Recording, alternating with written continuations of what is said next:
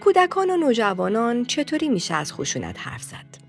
از نظر بعضی دلواپسان حوزه کودک و نوجوان نباید بی پرده خشونت رو نشون داد. اما در ادبیات کودک و نوجوان با نشون دادن خشونت میشه تا حدودی از اون پیشگیری کرد. از سوی دیگه مخاطب نوجوان می‌تونه با شخصیت اصلی همزاد پنداری کنه و در تجربه اون شریک بشه تا جایی که در دورنج ناشی از خشونت به آگاهی بدل بشه و دید تازه‌ای به مخاطب بده. در واقع کتابایی که از جنگ و مهاجران جنگی و های روزمره در جامعه صحبت می‌کنن به بچه ها این فرصت رو میده تا با دیدی باز جهان اطرافشون رو ببینند.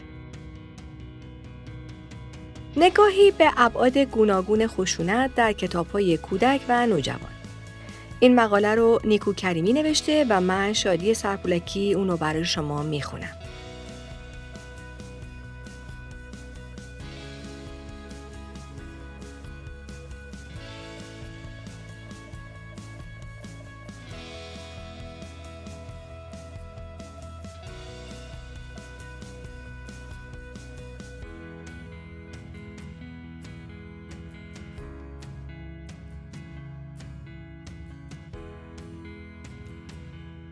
سایت معرفی و نقد کتاب بینش با همکاری استودیو شهر صدای پارسیان و سجاد سجودی تقدیم کند.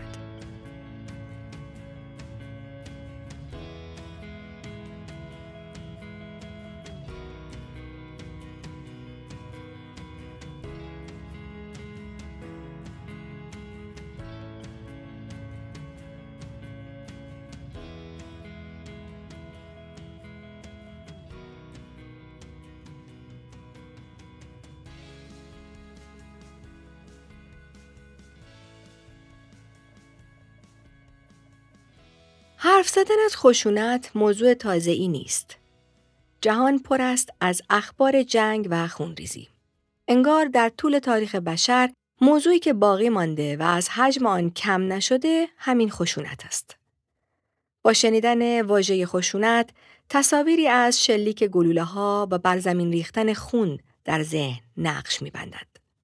اما خشونت انواع دیگری نیز دارد. انواع رفتارهای توهینآمیز کلامی و حتی تحقیر نوعی خشونت به حساب می آید. اما با کودکان و نوجوانان چطور می توان از خشونت حرف زد؟ آنها که رفتارهای خشونت آمیز را در اخبار تماشا می کنند و آن را درک نمی کنند. یا ممکن است هر روز در مدرسه مورد خشونت کلامی توسط بزرگترها و گروه همسالان قرار بگیرند. اما درک درستی از حقوقشان نداشته باشند. از نظر بعضی دلواپسان حوزه کودک و نوجوان نباید بی پرده خشونت را نشان داد. اما در ادبیات کودک و نوجوان با نشان دادن خشونت می توان تا حدودی از آن پیشگیری کرد.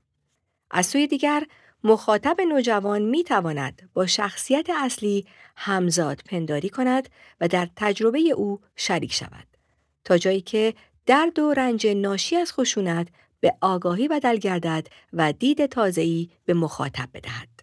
در واقع کتاب هایی که از جنگ و مهاجران جنگی و خشونت های روزمره در جامعه صحبت می کنند، به بچه ها این فرصت را می دهد تا با دیدی باز جهان اطرافشان را ببینند.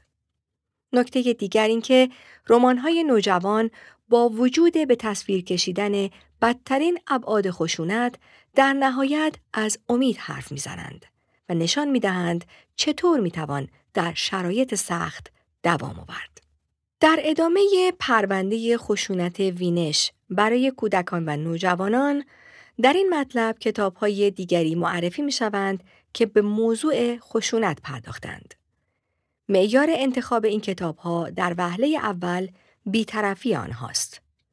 تلاش شده است تا کتاب های انتخابی که در سالهای اخیر منتشر شده اند در جایگاه قضاوت نباشند و تنها با دید باز آگاهی مخاطب را افزایش دهند.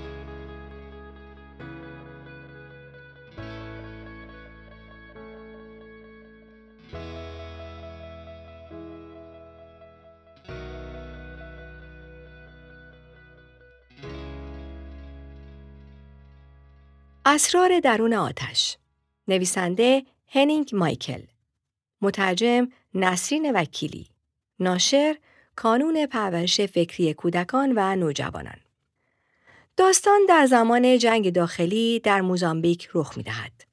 نمی‌دانیم چه کسانی می جنگند و هدفشان از جنگ چیست.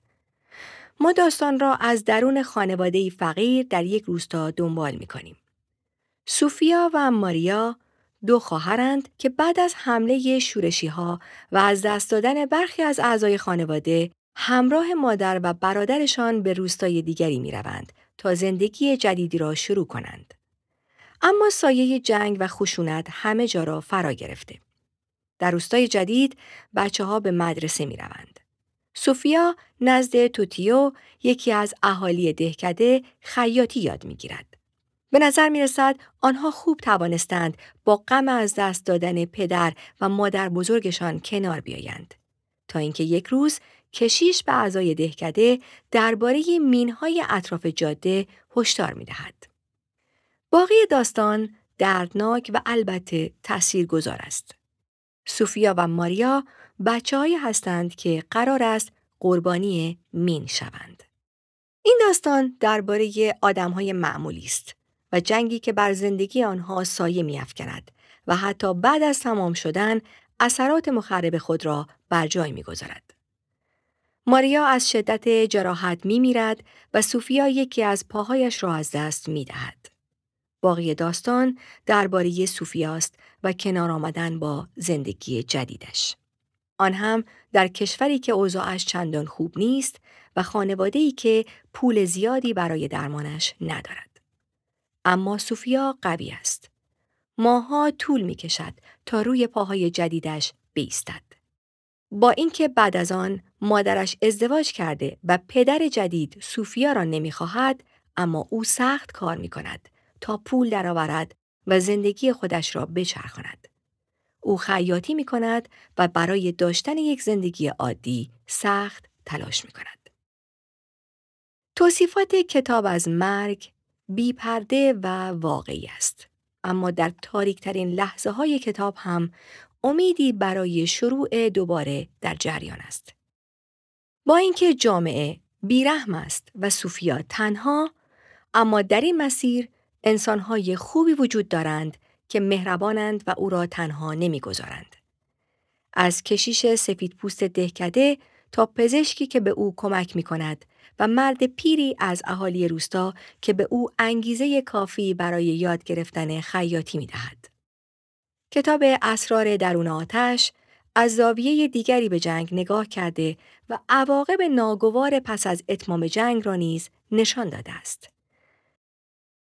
جنگی که قدرتمندها به راه میاندازند اما کمتر کسی است که به عواقب آن بر زندگی انسانهای معمولی توجه می کند. به عواقبی که می تواند بر آینده کودکان تأثیر بگذارد و انسانهای بیگناه را از کار بیاندازد.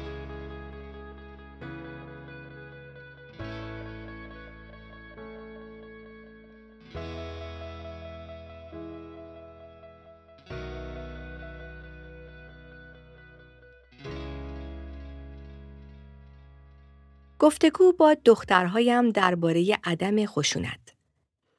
نویسنده ژاک سمولن، مترجم مهدی زرقامیان، ناشر آفرینگان.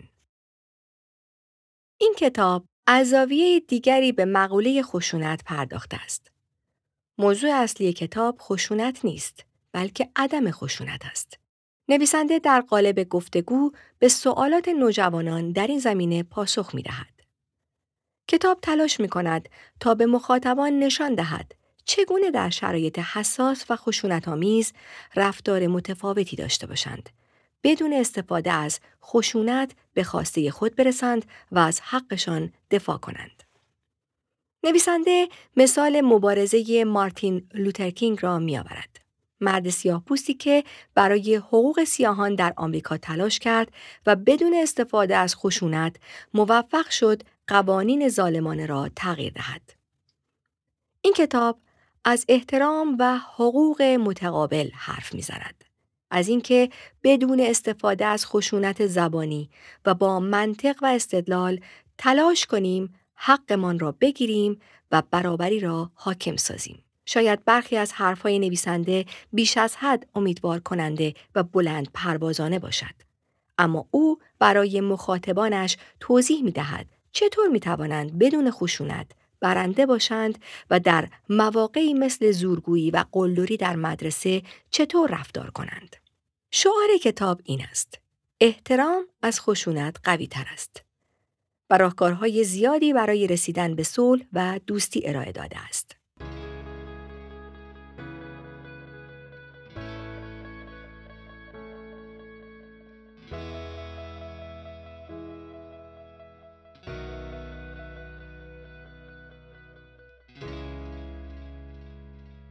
مامان جیغجیغو نویسنده یوتا باور.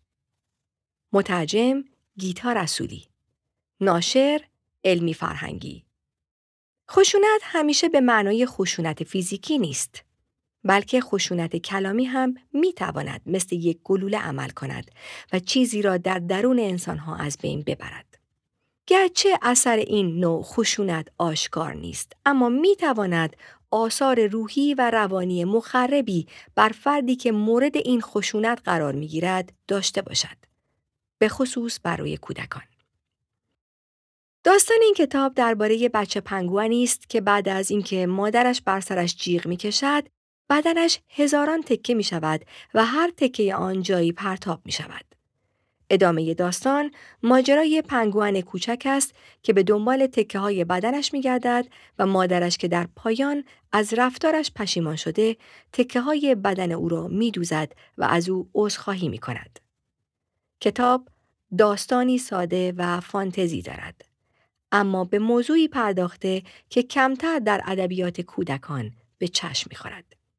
این کتاب به خوبی می تواند کودکان را با حقوقشان آشنا کند و زمینه ای فراهم کند تا والدین و مربیان در این مورد با بچه ها گفتگو کنند. تصاویر این کتاب در عین سادگی فضایی تازه خلق کردند و رنگهای به کار گرفته شده در پس موضوع داستان نور و امید را یادآور می شوند.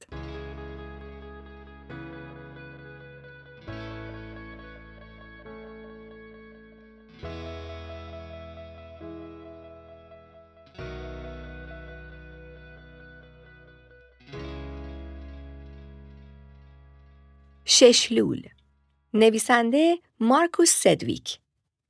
مترجم آرزو احمی ناشر پیدایش. این کتاب داستان یک انتخاب است. انتخاب بین عقل یا خشونت. قهرمان این کتاب در شرایطی قرار می گیرد که نمی‌داند باید برای دفاع از خود عقایدش را زیر پا بگذارد و از تفنگ استفاده کند یا پای عقایدش بیستد و منتظر بماند تا ببیند چه پیش می آید. در شروع داستان زیک روبروی جسد بیجان و یخزده پدرش ایتار نشسته و منتظر است خواهرش آنا و همسر جوان پدرش نادیا از شهر برگردند و کمک بیاورند تا گوری برای پدرشان بکنند و او را دفن کنند. یک روز بعد از ظهر وقتی پدرشان از سر کار برنگشت به دنبالش رفتند و در میانه یخهای دریاچه سورتمه واژگون و بدن یخزده او را در حال جان کندن پیدا کردند. مرگ پدر به اندازه کافی عجیب است که در این میان سر و کله مرد مشکوکی هم پیدا می شود. مردی که ادعا می کند ده سال پیش گنجی از طلا داشته که ایتار آن را دزدیده است. زیک سعی می کند مرد را قانع کند که خبری از طلا نیست و آنها همیشه در فقر زندگی کردند. اما مرد او را تهدید می کند و اصرار دارد تا جای طلاها را پیدا کند. خواهر زیک برمیگردد و تهدیدهای مرد هم شدت می گیرد. زیک می داند که در انبار خانهشان یک تفنگ شش لول وجود دارد. تفنگی که همیشه به او گفته شده بود از آن دوری کند. حالا اما شرایط فرق می کند.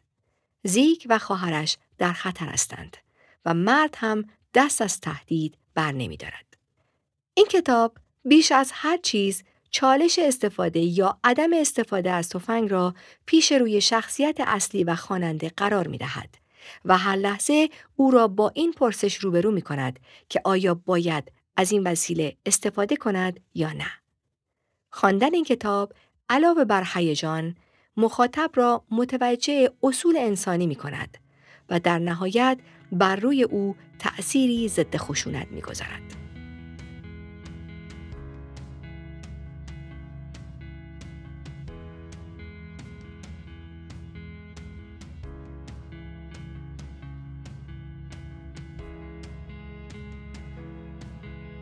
نگاهی به ابعاد گوناگون خشونت در کتابهای کودکان و نوجوانان. نوشته نیکو کریمی. راوی شادی سرپولک.